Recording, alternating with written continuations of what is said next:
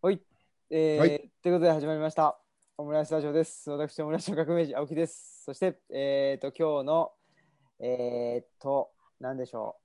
う、ゲストじゃなくって今日はあれか、黒ジャコ会ということですね、やっていきたいと思います。で、えーまあ、一人一人ねメンバーごにんが、あのー、それぞれ本をですね普段読まない、まあ、普段みんなみんなで読まないわかんないけど、一人では読まない一人では読まないか一人では読まないような本を持ち寄ってっていうことで、で今日はねアミケンさん会なんですけど、アミケンさんは、えー、諸事情があり今席を外しているということで、じゃあもうはいもう一人一人自己紹介お願いします。じゃあまずは、えー、と建築家の方からお願いします。はい、建築家の高島祐介です。今日もよろしくお願いします。どうもです。はい、そしたらじゃあえっ、ー、と白いシャツの方お願いします。はい、皆さんこんばんは。本町のカール・マルクス、シュマール健次郎でございます。はい、おなじみみたいな感じで言 う, 言うけどな、いつも。全然おなじみ。さすがにそろそろもうね、定着してきて。できてますかね。ね、あの三択の女王ぐらいの感じで。だからあれですよ、ツイッターの名前をもうシュマール健次郎にしてもらった方がいいぐらいの感じじゃないですかね。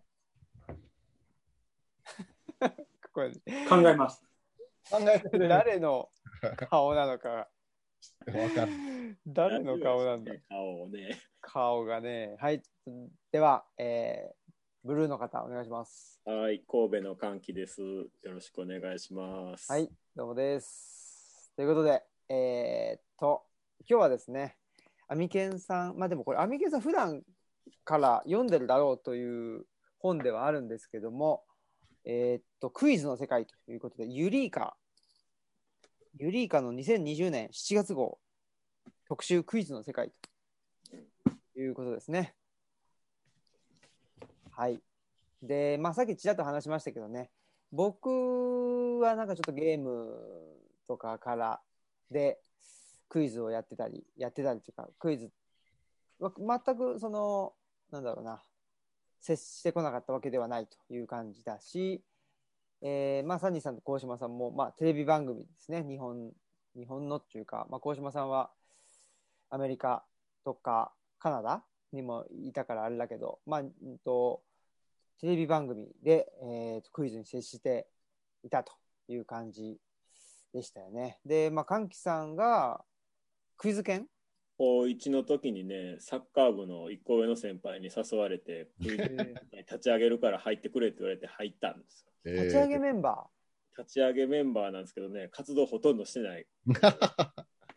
そうなんだ。週にいっかいね、食堂か食堂の上かみたいなね、どっかでやってたんでね、クイズを。それクイズを出し合うんですか？ そ, その記憶すらね、危ういぐらいにどうやって活動してるか。そうですか、そのなんかえー、と消したい過去ってことですか？いや全然あの公表公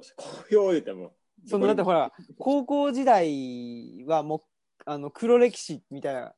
ことじゃないですか。歓喜さんのそうそんなん言うた、うん、チューブチューブとボーイに明け暮れていたえ長渕でしょ？あ長渕か、うん、チューブと長渕でしょ？そうかそうかあれですよ、公文書偽造が半端ないやつそうですか？憧れてないしねえな長渕に憧れて腹筋腹筋しながらギターをあの弾いて、当時の長渕がねあの筋トレしてないからまだね細かった間違えてると思う、うん、あじゃあそういう、えー、消したい過去ではないとそう全然そうですか。大っぴらにもクイズ育ちですから。クイズ育ち、うん、それで高校の時クイズ研を立ち上げて、で大学もあれですか？大学では特にクイズ活動はしてないけどね。あそうなんですね。ウルトラクイズがね終わっちゃったんだよね、高校ぐらいの時に確か。お出たかったけど、あ出たかったとかだって思わないですもんでしょ、うんうん、だから高校生クイズはあれですよ、あのいっかい戦敗退ですよ、丸抜で出たのすごいっていうかアクセスしたのしたしたすごい。そうあれ最初の丸抜ね、その知識じゃないあのもう勘で勝負するしかないような問題にしようのよあえて総選と不公平行ったかも覚えてないよね。なんか神戸やったんか明石やったんか全然覚えてないの、行ったんだけど記憶にないの。黒歴史なのかもしれない。なんかちょっとそのまあ最初、ね、今あの肝心なあのプレゼンテーターであるアミケンがいない中で始まって、はい、いきなりまあ本質的なことを言ってしまうとね、あのまあ、僕はそもそもあのテレビのエンターテインメントとしてクイズをまあ認識していたし、まあ、今回この、あのユリイカをね、あの、まあ、読破まではいかないんだけどざっと読んだところ、やっぱ結局あの今のちょっと話でいう参加するかしないかっていうことで、まあ、それをエンターテインメントとして、えー、見てる場合は結局そこでプレイヤーの人が、まあ、どれだけ、えーどういう問題をどういうふうに解くかみたいな。で、それがあのクイズ問題の途中の早押しとかそういうことも置いといたとしても、結局それはテレビ番組の人が作ってる。だから誰かが問題を出し誰かが解くっていうところの、えー、問題を出す方を完全にブラックボックス化してるわけじゃないですか、テレビは。うん、てかまあテレビの制作者が作ってると思っているっていうか。なのでそれをただ見せられているので。えーまあ、スポーツだとすると野球選手が野球をやっているのと自分たちがあの少年野球をやっているのとでは違うけれども、まあ、何か参考になる、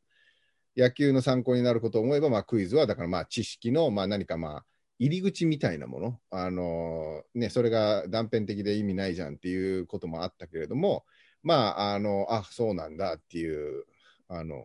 ことで、まあ、だから思うのは、えーと、そうしたクイズの構造を理解した上で問題を作るっていう方に、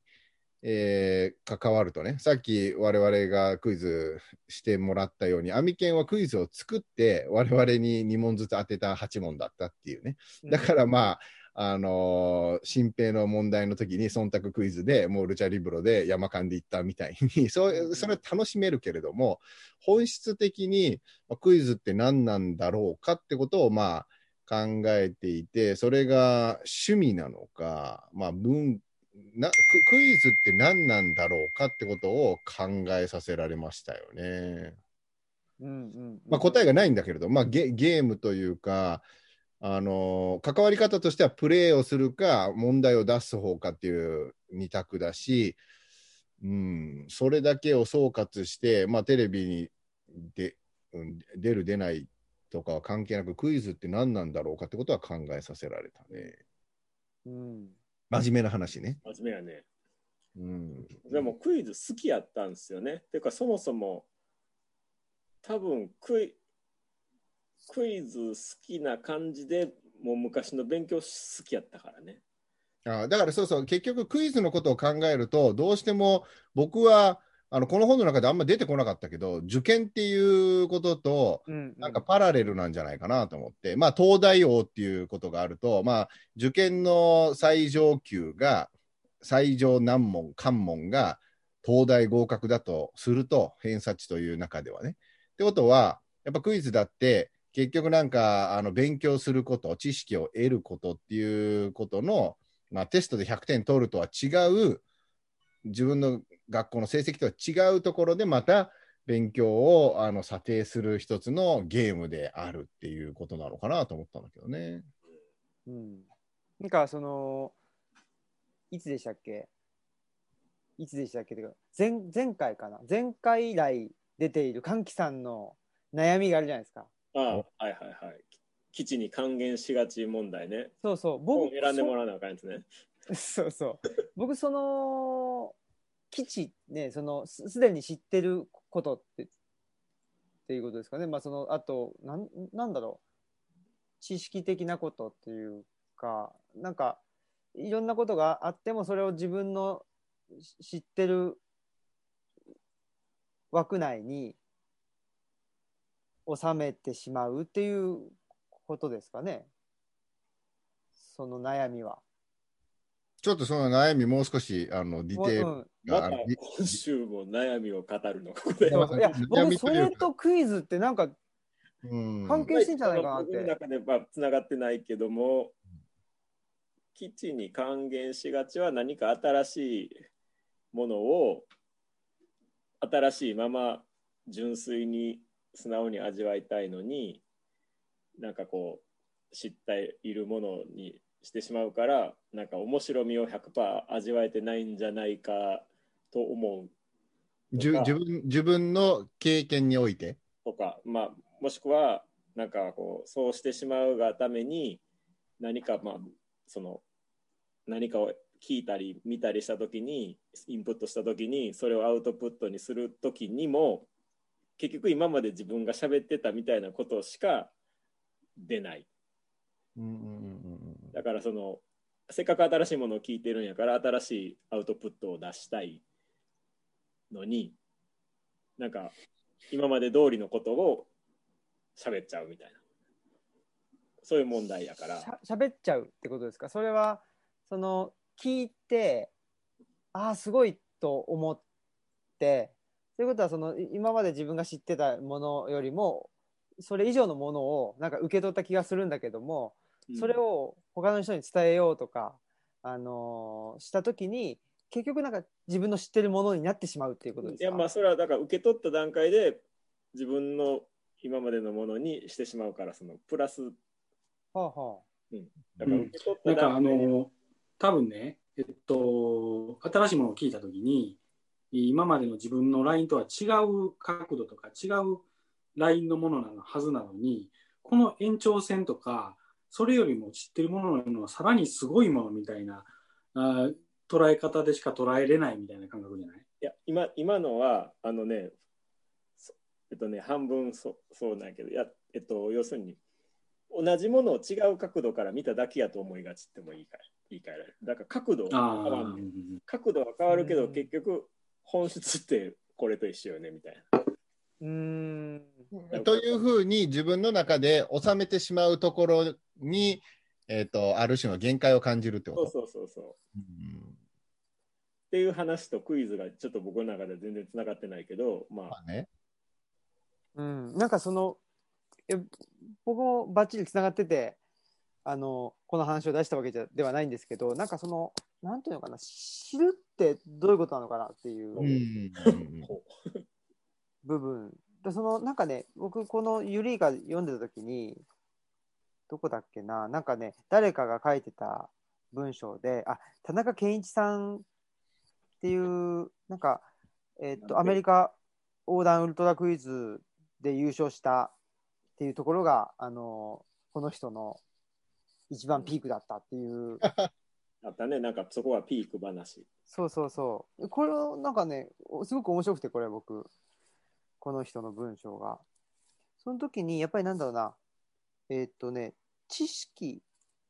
とその体力、時の運、時の運、なんかねクイズ、あ、クイズ力と知力って違うっていうことを言ってるんですよ、この人がね。でこの人なんか司法試験受けて弁護士さんになろうとしてたらしいんですけど、そのクイズっていうのが多分そのと知識を詰め込むだけで勝負できるクイズと、高度なリーガルマインドが必要とされる司法試験では全く勝手が違うっていうふうに言ってて、だなんかこれがその、まあ、知識詰め込むだけっていうのもすごい大変なことですけど、知識を詰め込むっていうのとその知力っていうのの違いが、まあ、クイズとその弁護士の人の違いなのかな。その時になんか知るっていうのがクイズ的に知ることと、ちょっとそれをなんか自分で使っていくような、自分使ってよりなんか豊かなものを、豊かって言ったら分かんないんですけど、自分にとってあのそうなんだろうかな、限界を感じずにもうちょっとなんか楽しく発展できるように知識、その知り方、知識の入れ方ってなんか違うんかなっていうのがちょっと思ったっていうところ。僕は今ので思ったのは、えっと、てか思ったのって、これも言いたいなと思ったのは、えっと、だから僕自身はクイズをテレビのエンターテインメント以上でもそれ以下でもないので、うん、あの新聞でおっちゃんがあのクロスワードパズル、まあ、日本だったらクロスワードパズル他何なんか数字やったりなんかあるじゃない、うんうんうん、ありますね。あれと算数の違いっていうか、あんなの、まあ、あんなのって言ってしまうとね、あれに生きがいを持ってるおじさんとか、まあいいんだけど、これ面白いですよ。な, なんて言うんだろう、えーと、目的性を求めてない、あのあただ新聞がある、今なんか薬局で薬を待ってるとか電車に乗ってる時に、まあ、暇つぶしなんだけれども、まあ、頭の体操みたいなで、今新平が言った、あのー、知るって何かっていう時に、僕も、えーと、さっきのだからアミケンの忖度クイズみたいに、結局クイズにコミットするにはプレイヤーとしてコミットするか出題者になるかのどっちかしかないと思ったときに、えっと、ゲームとしてただあ楽しかったね誰が優勝したとかっていうふうに楽しむのはいいけれども、本質的に何のためにやるんだろうかって、ある種のやっぱ目的をつい求めてしまう、有意義なものにしたいとなると、あのクイズだけではねやっぱりあの深さが足りないというか、やっぱ表層の、まあ、知識を、まあ、ひけらかすみたいなことを、あるいはそのゲームの勝ち負けだけだったら、あの賄賂じゃないけれどもなんかやらせみたいなことで、あのすごいスーパースターを作るみたいな。で、僕が思ったのは、まあ、例えばそのエンターテインメント性、えー、かんきさんの言ったその基地じゃない、えー、未知なものとの出会いのためには、まあ、勉強っていうか学ぶって結局ね知らないものとの出会いなんだから、えっと、例えば、えー、建築のモダニズムについて勉強会をする。で、えっと、基本的には、まあ、この読書会もそうだよね。みんなで、えー、ある一つの本を読んでそこから議論するように、これだって、えー、例えばだから今日のアミケンの忖度クイズをよにんがそれぞれ、えーと、忖度クイズを作る。で、ただ遊ぶっていうことはできたよね。で、別にそれで勝ったから何かとかじゃなくて、そういうふうにクイズを何かの入り口にすることはできるんじゃないかと。で、そういう意味においては、なんかだから僕はあの学生と、お、まあ、設計課題をやったりするわけだから、具体的に図書館を設計しましょうとかって、いきなりある敷地に対して設計の課題をやるんだけれども、その前の段階のリサーチとして世界にどんな図書館があるんだろうかとか、モダニズムとは何かってことをみんなで考えようって言った時に、この本読みなさいとかっていうあり方だけじゃなくて、クイズをあの入り口にしてね、あのこういうことも知っといてもらいたいっていう、なんかあのいろんな、まあそのだから研究室のゼミの最初のじゅうごふんを例えばじゅっかい研究室で卒論のゼミをやるとしたら、みんな卒論ってちょっとずつテーマが違うわけじゃない。で、それぞれ の, あの発表の前にみんなに共有してもらうためのクイズを出すっていうのは、俺のテーマはこれだけどあいつのテーマのこのクイズに答えれたことによって、さっきのかんきさんの話じゃないけど未知だったところだ、点と点を結ぶ新しい線を導き出せる、あ、俺のこの研究とこれって関係あるじゃんみたいな、入り口としてのクイズ的な視点を、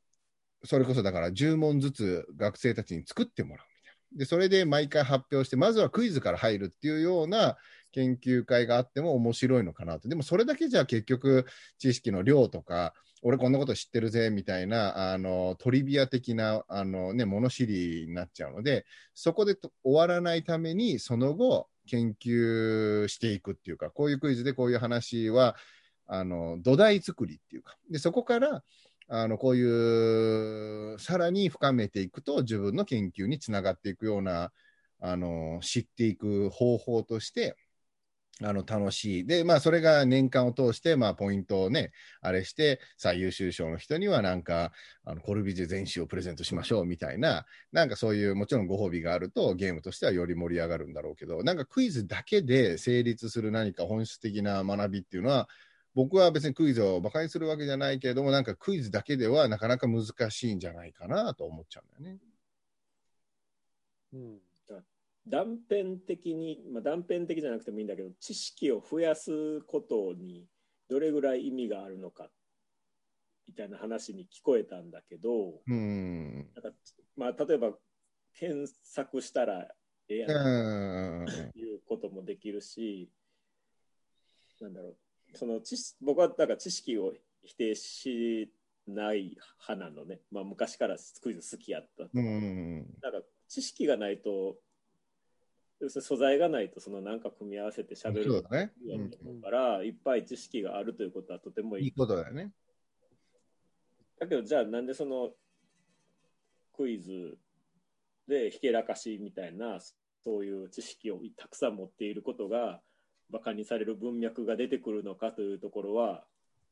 ちょっとピンときてないところは、うんうん、はい、すいません、戻りました。おい、まだ絡まれた。うん、なんか小島さんが言ってたそのクイズだけじゃちょっと物足らなさというか、うん、っていう部分がさっきね、アミケンが作っててくれてた資料の、はい、正解のしもべ、うん、みたいな言葉に結構現れてたりするのかなと思ったりしたし、で関係者の言ってるその知識っていうのがないとっていうのもすごくなんか分かるところがあって、もうその知識っていうのはひけらかすためではないよねっていう、なんか大前提みたいなところをこう嫌な形で顕在化させちゃうのがクイズだったりするのかなっていう気はしてて、それでいうとあの芸能人でおバカタレントとかがバーって出てきた時、うん、もうテレビ消したもんね、うん、ああいうあれはだからもう完全にね、そのギャップっていうか、あの勝手なあの先入観というか、でもやっぱ本質的にはクイズっていうのはあの答えがあるっていう、でそこなんじゃないかなと思って、で知識も、えっと、調べれば分かるっていうことであるように、ある意味では、まあ、白黒はっきりしてる機械的なものというか、この入力に対して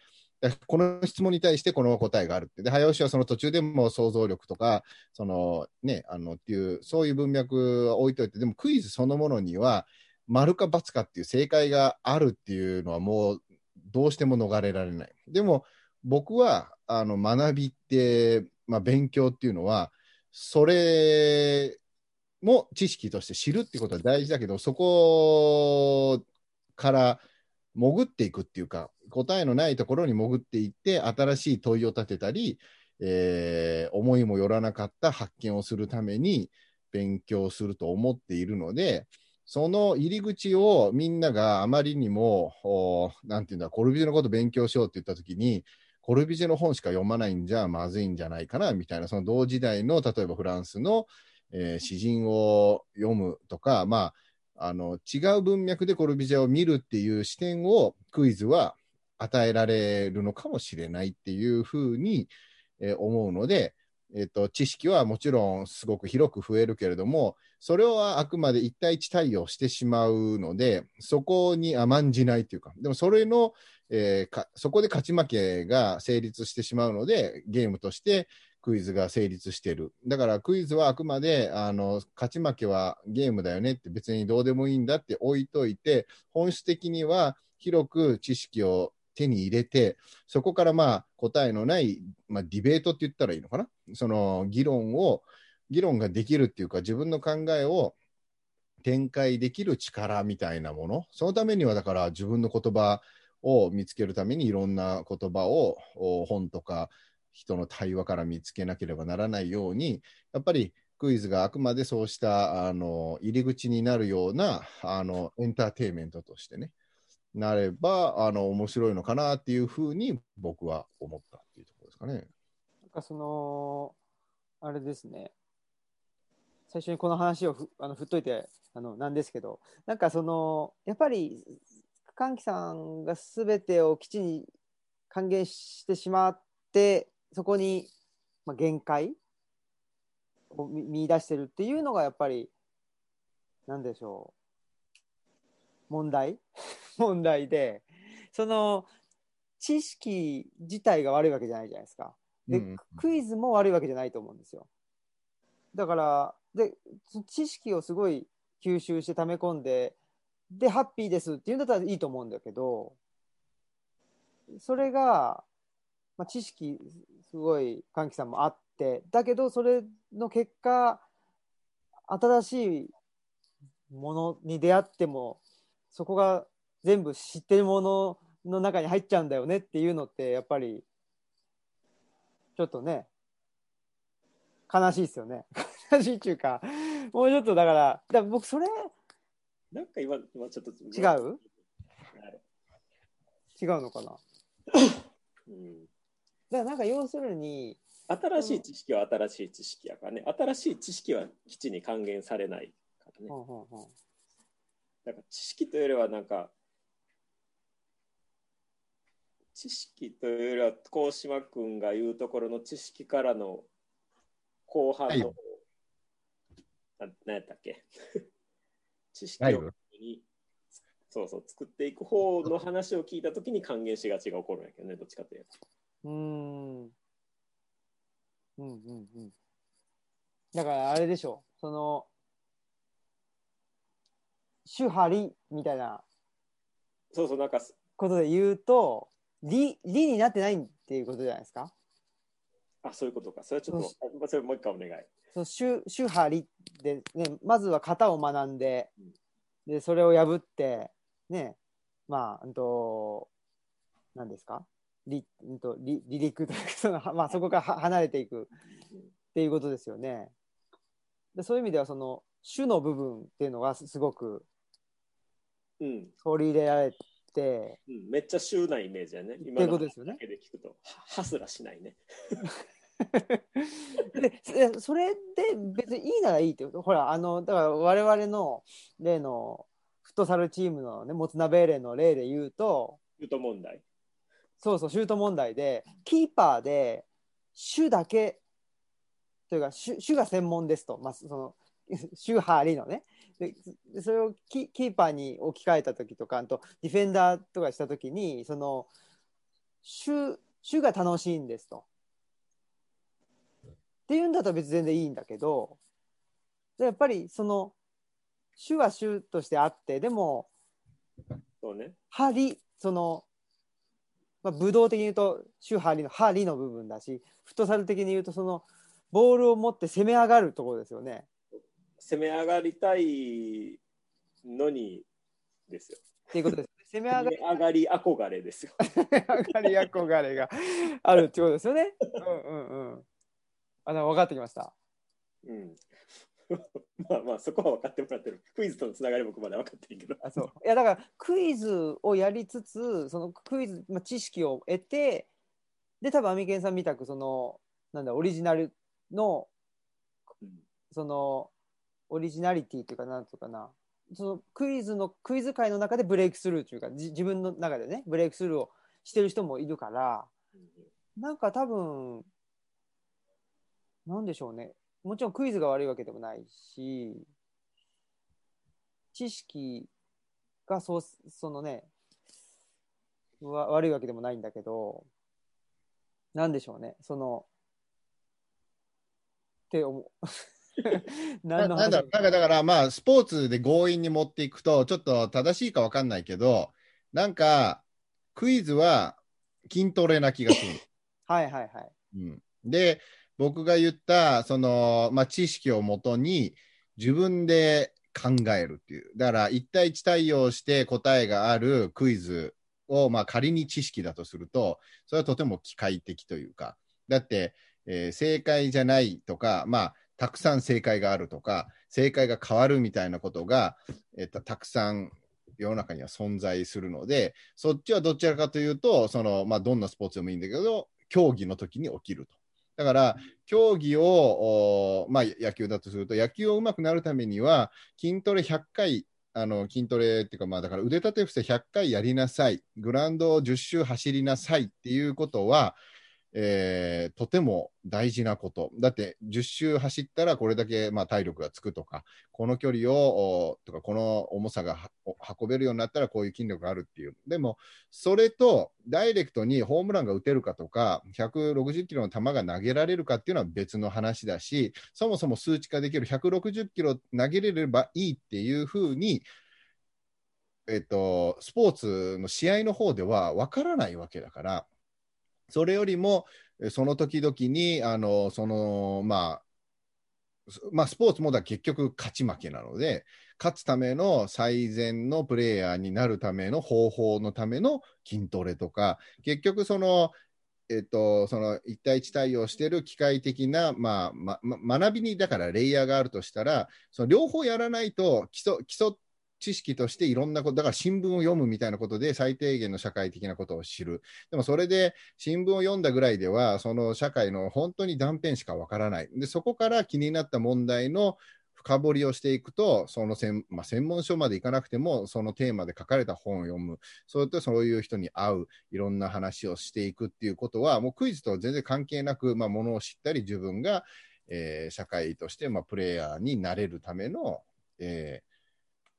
なんていうんだろう、あの豊かさにつながるんじゃないかと。だからまあ僕はだからその今回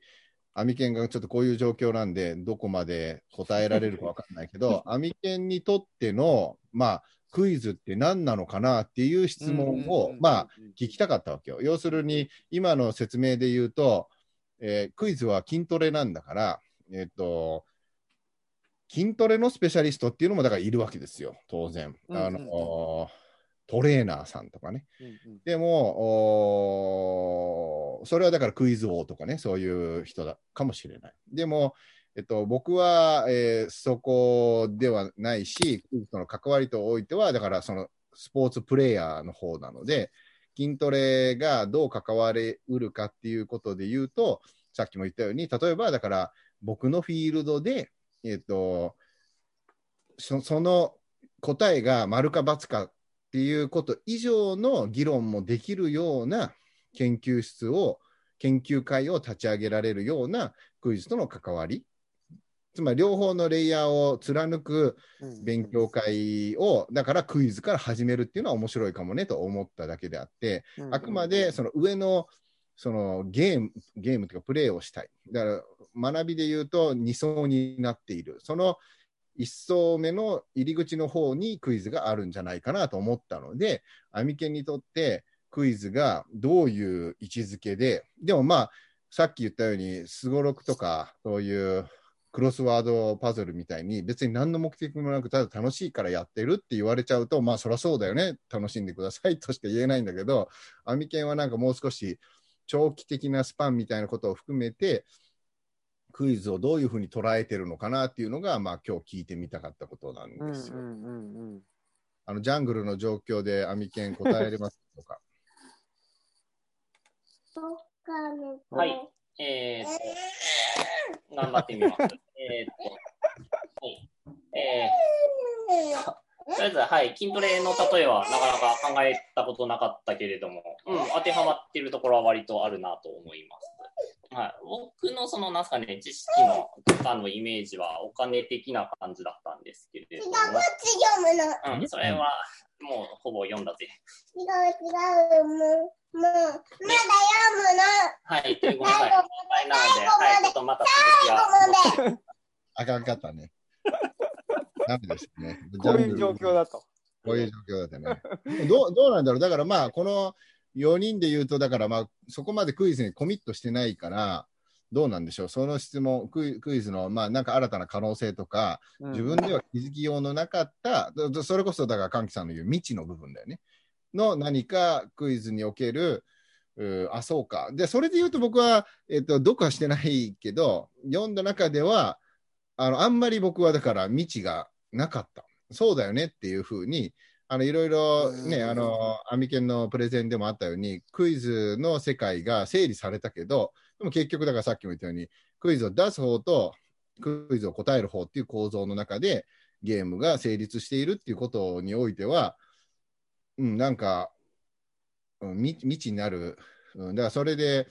あの人生をクイズに捧げるみたいなことを求めてたわけじゃないけれども、だから別に何の役に立つんですかっていう質問もしないけれども、でもなんか新たにあそういうクイズの、まあ、使い方みたいなことができたらいいよねっていうのは、まあ、僕自身ではだからその研究室で最初にクイズ大会からあの研究テーマに入るっていうのはいい入り口だ、筋トレからスポーツをするみたいな方法としてはいいんじゃないかなと思ったんですよね。うんうんうんうん、はいそう思います。いやもうちょっと筋トレの例えでそのとそのスポーツにおける筋トレの位置づけのところで、でもその今の高島さんの話で言うとおトレーニングなんでしょとおそうそうそう発揮する場本番いわゆる本番的なところがそうそうそうは何なのっていうことが見えないというか分かりにくいっていうことなのかなと思ったんだけど、それで言うと、まあ、昨今かつてない筋トレブームが来てるわけですよね、うんうんうん、筋肉は裏切らないとかとりあえず筋トレで全て解決するよみたいなで、それってそこに対するカウンターというかえ筋トレしてどうすんのってなんか痩せたいのとか、うん、あその競技でよりいい数値を出したいのっていうところがこれまでだったけど、いやそうじゃないんだよと、別にその普通にデスクワークだし何かスポーツやってるわけでもないけど筋トレしてたら自分が気持ちいいしなんか疲れにくいしより気持ちよく生きれるんだっていうような光の当て方とかあその健康で生きれるんだっていうもっとふわっとしたその何かを目指すわけではないこれまでのに設定されてた目的じゃないところを目指すんだけどおティピカルな何かを目指してるんじゃないんだっていうようなあり方っていうのがあトレーニングについてはあると思ってて、でそれがまあ筋トレブームとかになってると思うんだけど、でクイズはまだその手前なのかなとおそこまでこうおなんだろうお抽象化というかね、そのクイズって何なのっていう根源的なというおそらくクイズ業界の中で真剣に考えてる人は当然いるんだろうけど、おまだその裾野が広がりきってないというか、その問いに答えるには裾野がまだ広がってない状態なのかなっていうのを今の高島さんのお話とかこの本を読んでて思って、結構そのクイズのその閉塞感みたいなところに苦しんでるようなあ雰囲気をこの本を読んでる時に感じたりもしたんだけど、でそのアミケンだったかな、最初そのクイズをして何になるのよみたいな問いがあってみたいなことだけど、うん、それってあの多分問いの立て方としてはクイズ好きの人たちにしたらほっといてくれるとそう別にそ、うん、何かの役立てないクイズやってんじゃないんだっていう話だから、うん、あ楽しいからやってて何が悪いのよって他のものと何も変わらないでしょっていう話だと思うんだよね。そうそうそうだから結局あのー僕が勝手に本この本を読みながら求めていたところで言うと、まさにその筋トレとスポーツで言うと、まあ、さっき新平が引用したあの頭に知識を詰め込むクイズと、えーと、司法試験は別物だみたいなことが、要するにどんだけ筋トレしても野球でホームラン打てないよって言ってる一つの、まあ、例だとする。でもしかしたら、えっと筋トレすると野球が上手くなるよっていうと当然その、えっと、因果関係もゼロではないはずだね。で そ, それだって大事だけれども、えっと、そうじゃないあり方としてはなんだろう、だからクイズを、えー、やったらこのクイズ、まあ、なクイズ全集みたいなのを作ってこのクイズを全部解けたら、えっと、小説家になれる、あのいろんな文章を書けますよっていう風にいろんな人の い, いろんな名文とか、ね、あのいろんな切り口で小説家になるためのクイズでもそれって結局さ、えー、と文科省がやってる、えー、教育になるんじゃないかな。だって教科書に何を載せるか、数学をまずいつ因数分解やっていつ何を覚えさせるかってクイズだよね。一個一個はクイズだよね結局。だからやっぱり僕は大学までの受験っていうものがクイズのモデルだと思うし、えー、とそれをだから否定するつもりはないし、それをいろんなあのクイズをそれぞれの分野でやればいいと思う。でもじゃあ理科を全部やったからって理科のノーベル賞が取れるような物理学賞 の, あの研究ができるかっていうとそうじゃないよねっていう、全てにおいてね。だからクイズという一対一対応して何かを学ぶっていうことと、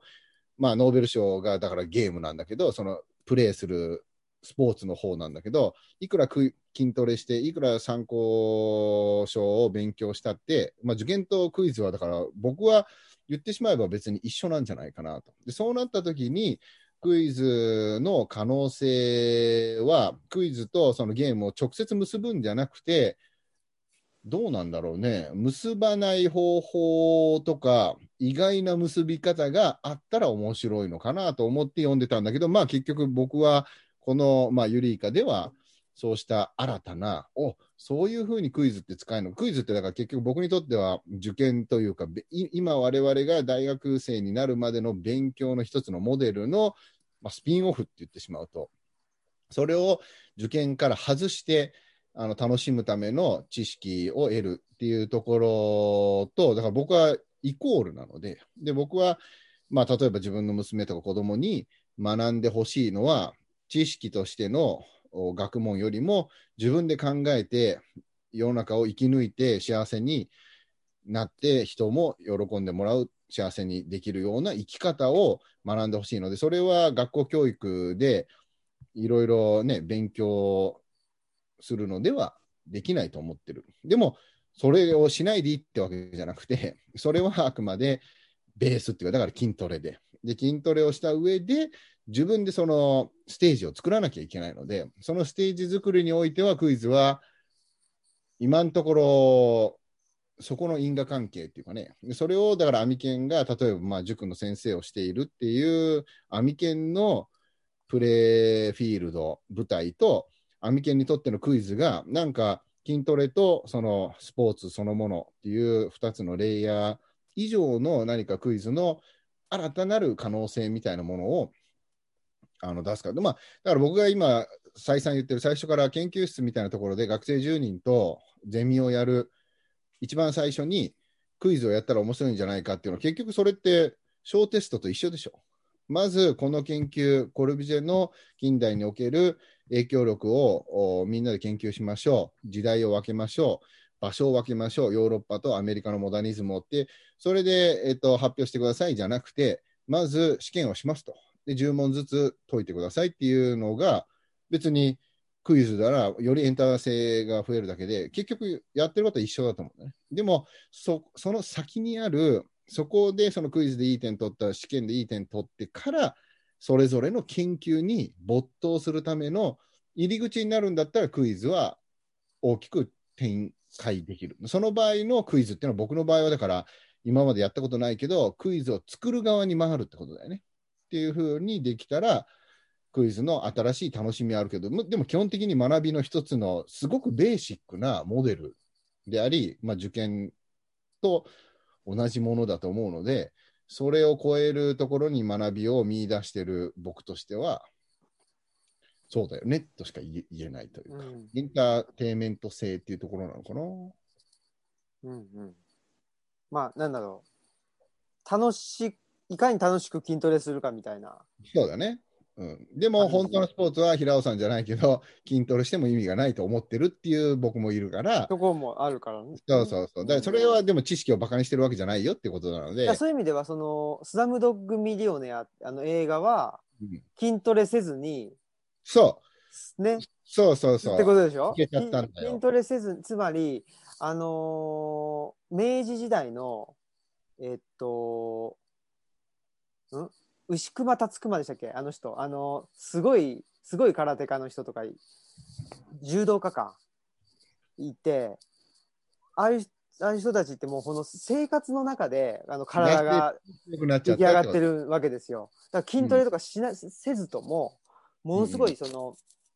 うん、と日々のね、その何キロ先のところまで水汲みに行くとかそういう生活によってもその体が出来上がっちゃってるわけです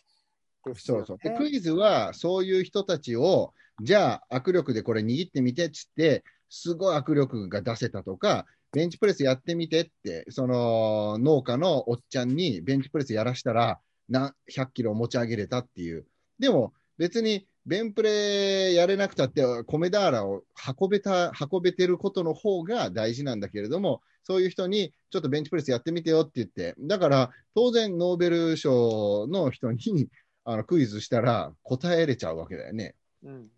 でもそれも結局だからその人に答えられるかなっていうか、同じ分野でね、あの建築家に応用物理のすごい難しいクイズ出しても答えれないに決まってるじゃん。だから結局そのクイズっていうのは出す方と出題者と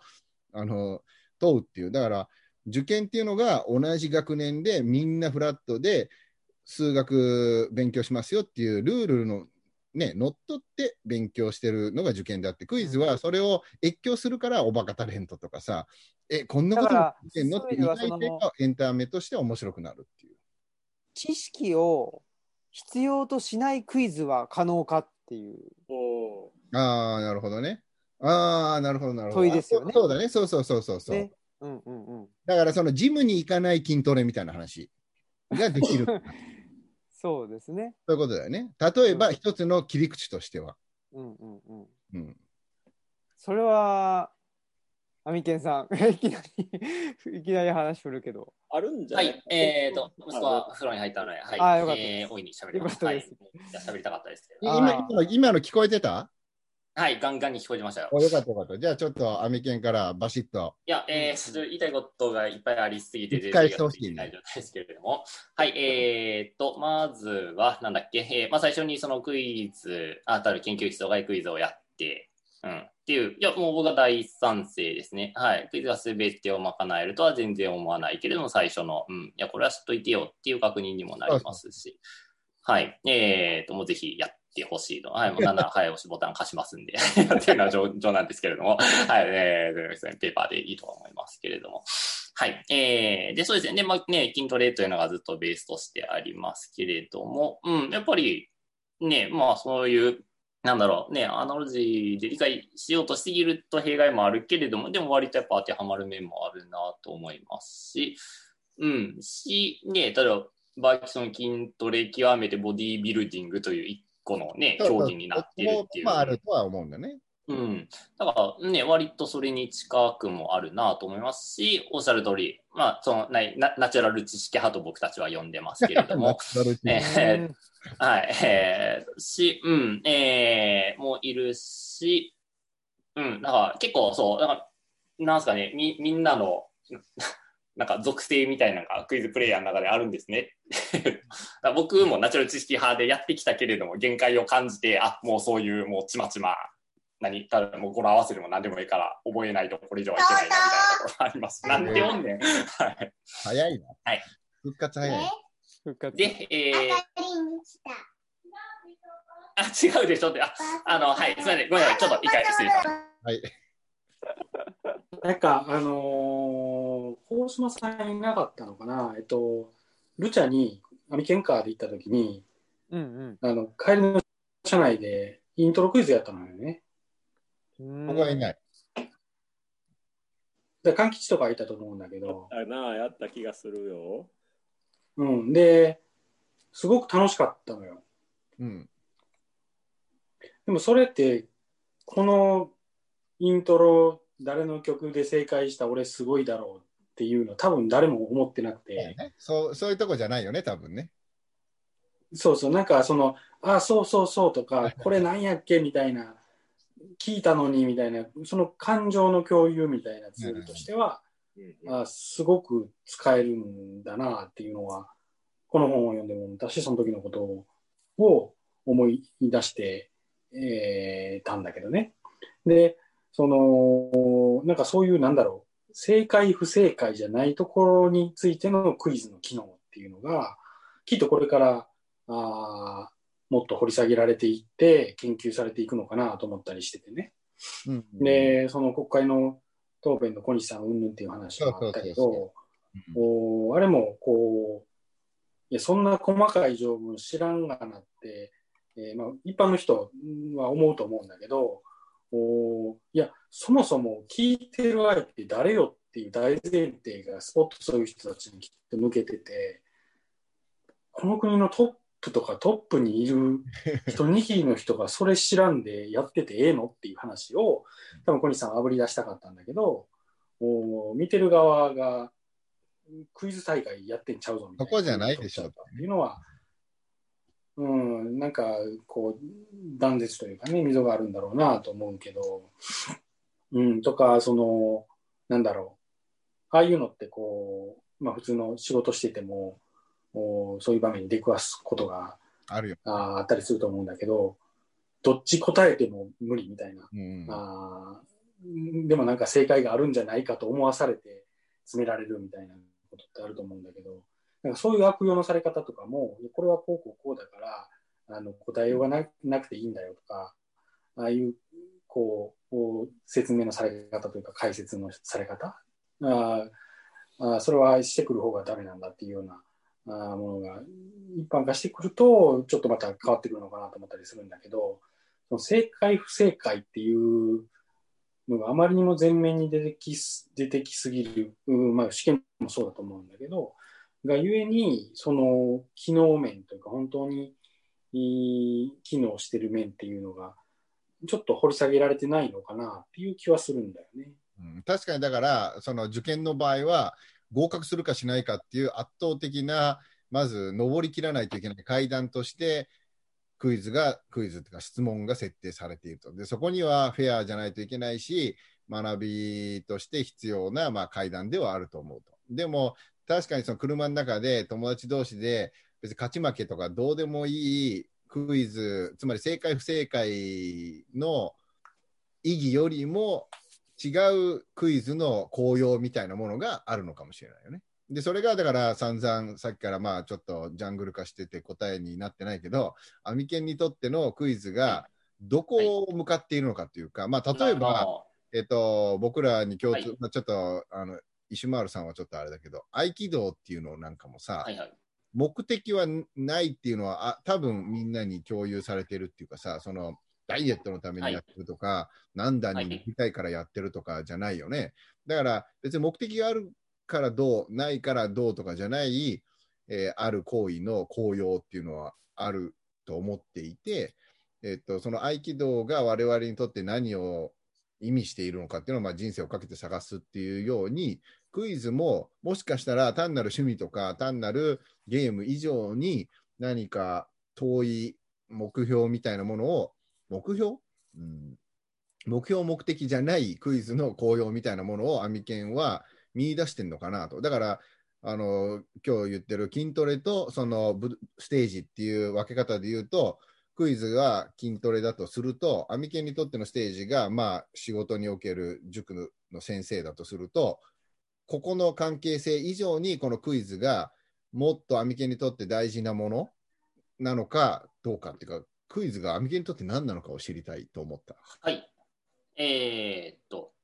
まあ、とりあえず難しい質問だけどね。えー、あいえいえいえ。えー、っと大きくふたつ、そのね、仕事としてのっていうの、まあ、趣味としてのっていうのをかるかまず分けると、じゃあまず仕事としての話をすると、まあ、例えばさっき勘吉さんは、まあ、いわゆる、えー、そのペーパーで解くようなクイズは割と好きよっていう話がありましたけれども、えー、と例えば実際その学校でそういういわゆる一問一答的なバーって渡されたら、まあ、ご機嫌に解く人もいるでしょうけれど、まあ、どっちかしろゲーっていう反応の方が多分一般的だと思うんですよね。で、片や、えー、とそのいわゆるクイズ大会とか行ったら大体最初はペーパークイズなんですよ。で、えーまあ、それの順位によってなんかその後アドバンテージがもらえたりとかっていうのがあったりするんですけども、それはゲームの一環としてそれが組み込まれてて、当然みんな機器として一生懸命解くわけですよね。だ結局そこら辺の違い、まあ、まず当然参加者がそういうのを好きっていうのがあるかないかっていう違いはあるので、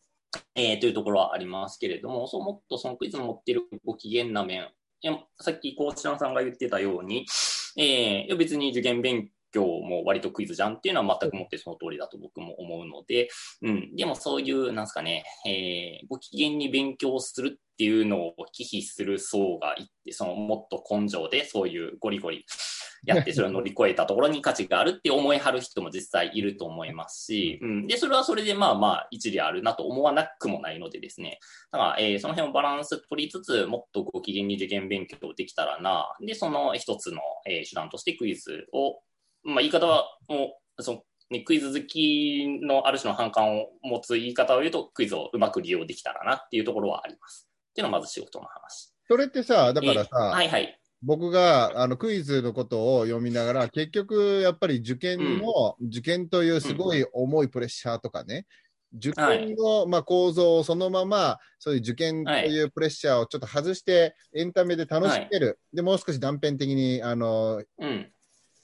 だからクイズと、だからクイズを、まあ、アミケンの趣味って言っちゃっていいのか知らないけど、そのいや言っていいと思います、はい、アミケンがクイズを趣味にしてることと、はいえっと、塾の先生をしてることって、はい、全くぶれないでど真ん中なんじゃない？同じことをやってるように思うんだけど。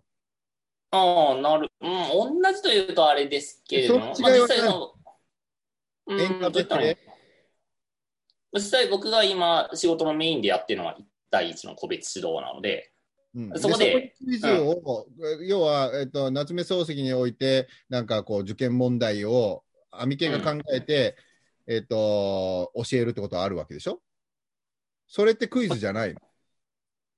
うん、的にっていうのもあるけど、まあ、それは正直受験勉強のごく一部の話で、まあ、例えば、まあ、ベタな、僕が担当している国語の読解問題、傍線引っ張られて、これはどういうことですかっていうのは、そのクイズ的一問一答ではない、もっと別のスキルが必要になってきますし、うん。だから、はい、すべてがそれで肩がつくわけではない。あ、そうか、そうか、そうか。うん。はい。っていうところですかね。うん、はい。えー、で、えー、でもその趣味の話で言うとね、えー、っと基本的にクイズは、まあ、きゅうどんくらいかな きゅうじゅうごパーセント くらいの人にとってはやってみたら楽しいんじゃないと僕は思うので、うん、じゃあ、えー、なんかね、えー、触れてもらう機会な、なんか美味しいものを食べて、これ美味しいから食べてみてよっていうみたいな感じですかね。うん、うん、っていう、えー、ところで、まあそういう意味でもコミュニケーションツールと言えるし、その問題の中身的にもその問題を絡めてなんか話ができたりとか、まあさっき、えー、その子供が泣きながらインドロ、あの、リチャード・ブロッカーの会インドラやってっていう話をちらっと聞きましたけど、まあそれ、まさに同世代の共感みたいなところもあったりしますし、うん。っていうところで、いや、おもろい、その押し付けるつもりは全然ないけれども、なんか知らんけれども、ふとした機会で触れてみて、ああ、おもろかったな、っていうふうに思ってもらって、で、まあ、仮に、まあ、にじゅうにちじゅうくにんが楽しいと思ってもらっても、じゃあ他になんかそういうイベントとかないんかなって探してはごく一部だとは思うんですけど、別にごく一部であっても探してくれたら嬉しいし、で、探してもらった時に、おお、こういうイベントあんねや、っていうようなイベントを用意できたらなっていうイメージですかね。はい、そんな感じです。うんはい、うん結構そのなんだろうあどうぞ。いやいや す, すごいなんだろうあれですね。あのまた強引にフットサルの比喩にしてしまうとなんだろうその。なんだろうなそのサイドバックってこういうもんだってその役割をなんか全うするっていうかなんか職人的な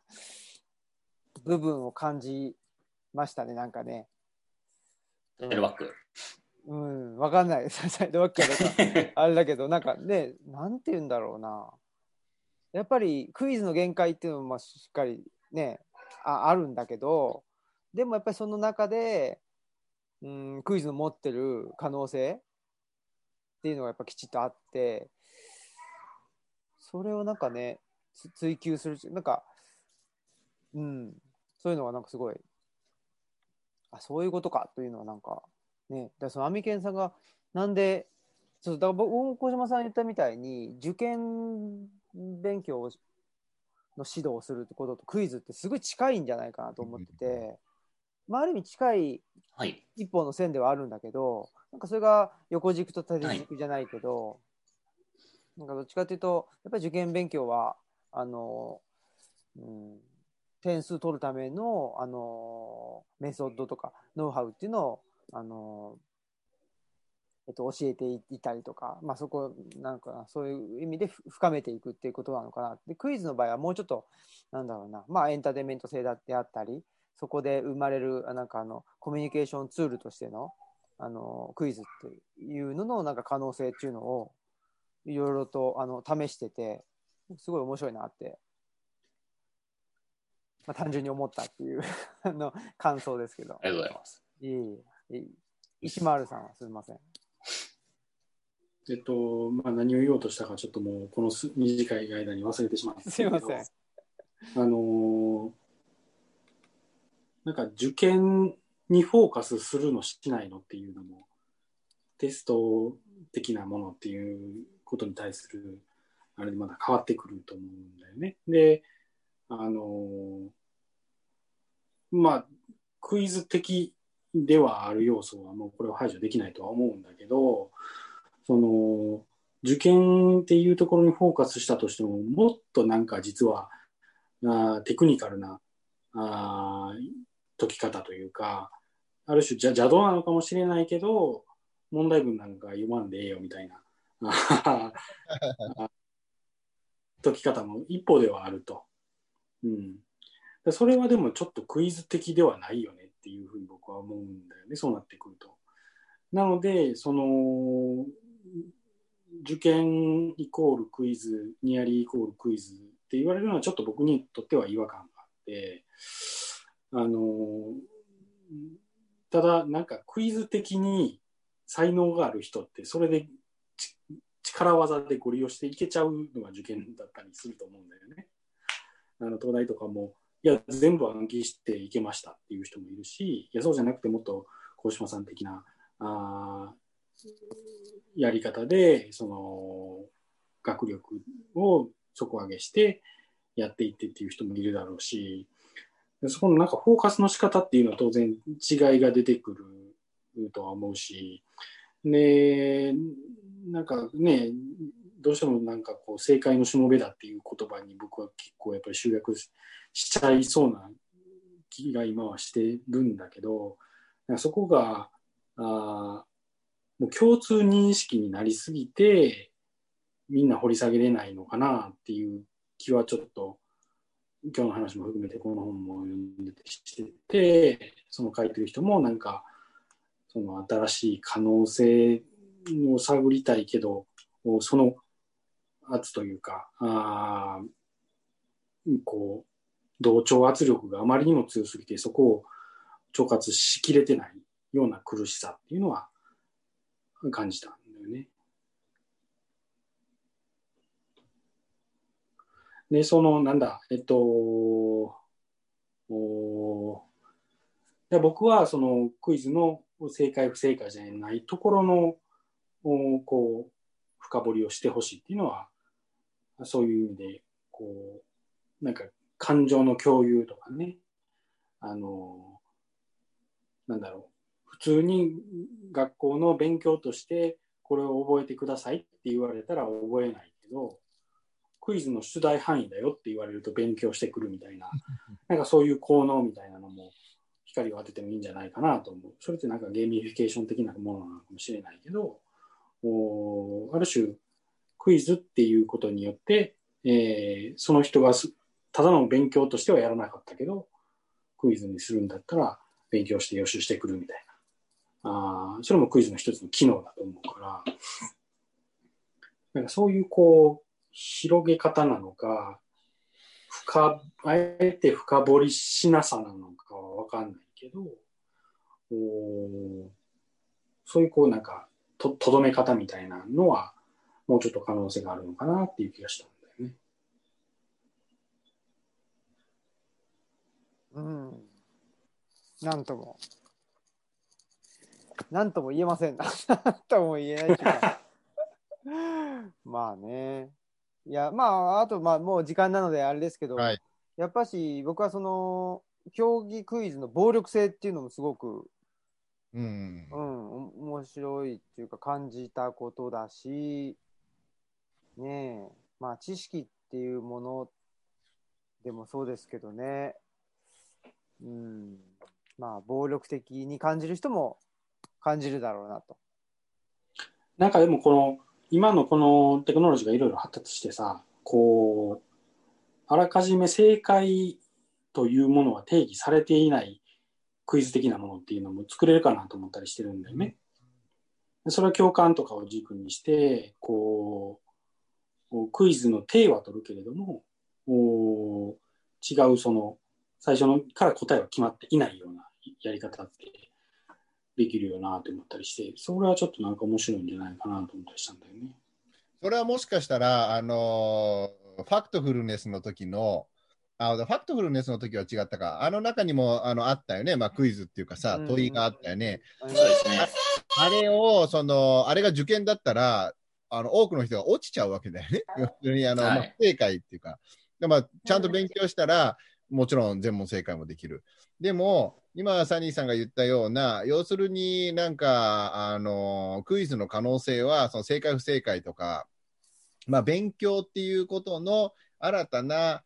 えー、勉強っていうだけでもなんか嫌悪感を持ってしまうとかね、勉強したくないっていう人にとっての勉強と同じことなんだけれども、そのプレッシャーを解きほぐしてゲームとして楽しめる方法としては可能性があるかもしれないし、あの本の中でああいうクイズが出たようにもしかしたらある種の占いみたいな、あのそのこ今日このじゅう問解いてください、でこの正解これによってあなたはあの今日はこういうことをしたらあの運勢が上がりますみたいな、それって別にいやどうでもいいんだけど占いだから所詮っていうような、うん、あのクイズの効用としては知識を得てっていうようなその暴力性みたいなで、クイズをそれを特化していくとどんどんえこんなことも知らないのかみたいなあの暴力性を持ってしまうけど、それを外した時に見えてくるクイズの可能性もそうだし、僕は今日あのジャングル化したアミケンの中でもあのキーワードはやっぱご機嫌に学ぶっていうことなんじゃないかなと思った。あの結局やっぱご機嫌じゃないんだよね、あの勉強したくない人はあの不快なんだよね。でも僕の少ない少なくはないか、ま、知り合いの東大生はみんなやっぱり、あのー、似てるよね。でみんな似てるのはそうしたクイズ的なものに正解のあるものの問いに的確に答えられる人が多い。要はまあ知識人というか教養、それをまあ社会ではまあ教養を持っているっていう、こんなあのことを知らないでしょっていうようなことをも、あだってそれあの教科書に書いてあったじゃんみたいなことをちゃんとずっと覚えてる人だから、記憶力が高いとかそういうあのことあるんだけど、でもそれとだから僕がずっと言ってるあの生きていく上で大事な学びってその知識をたくさんねあのつけることだけじゃないよねっていうこととのまあなんていうんだろうあの違いみたいなことを考えさせるか、どっちがいい悪いかじゃないし自分のポリシーというか、でもその中で今日アミケンからご機嫌に学ぶっていう言葉を聞いて、いやまさにだからまず感情的な身体的なところでご機嫌じゃないとさっき言ったように答えのない問いの方にダイブすることも怒ってたらやっぱ無理だと思うし、未知なものに飛び込むっていうのはやっぱりすごく不安なんだけれども、ご機嫌にそれが学べる、ご機嫌に研究できるかっていうのはすごくいいことだなと思ったので、あのなんか研究室の最初にまずクイズ大会をやるっていうのはもしかしたらやってるぜひ、うん、あのなんかこれまでの学びというか日本だけなのかどうなのか分かんないけど、その学習っていうものがあもう区域の純度がすごい高いものだったと思うんだよね。我慢しなきゃいけないっていうね。そうそうそうそうそう。でも区域に耐えることを学ばせるのっていうのとはちょっと目的ちゃうでしょっていう話があると思ってて。そうだね。なそのなんかドラゴン桜とかでもあの取り上げられてたけど、歴史の教科書なんか読まんでいいから。日本昔話みたいなその歴史の漫画を読めと、その方が面白く楽しく学べるし、それは 俺,、うん、俺からしたらクイズ的なんだけど、うん、違うか分かんないけど、なんか そ, のその学びをこうの成果果実を得る、日本の歴史ってこういう流れがあってこうなったんだよっていうのを得るっていう目的にフォーカスすると、別に山川の教科書じゃなくていいよねと、まあ、育法者じゃなくていいよねと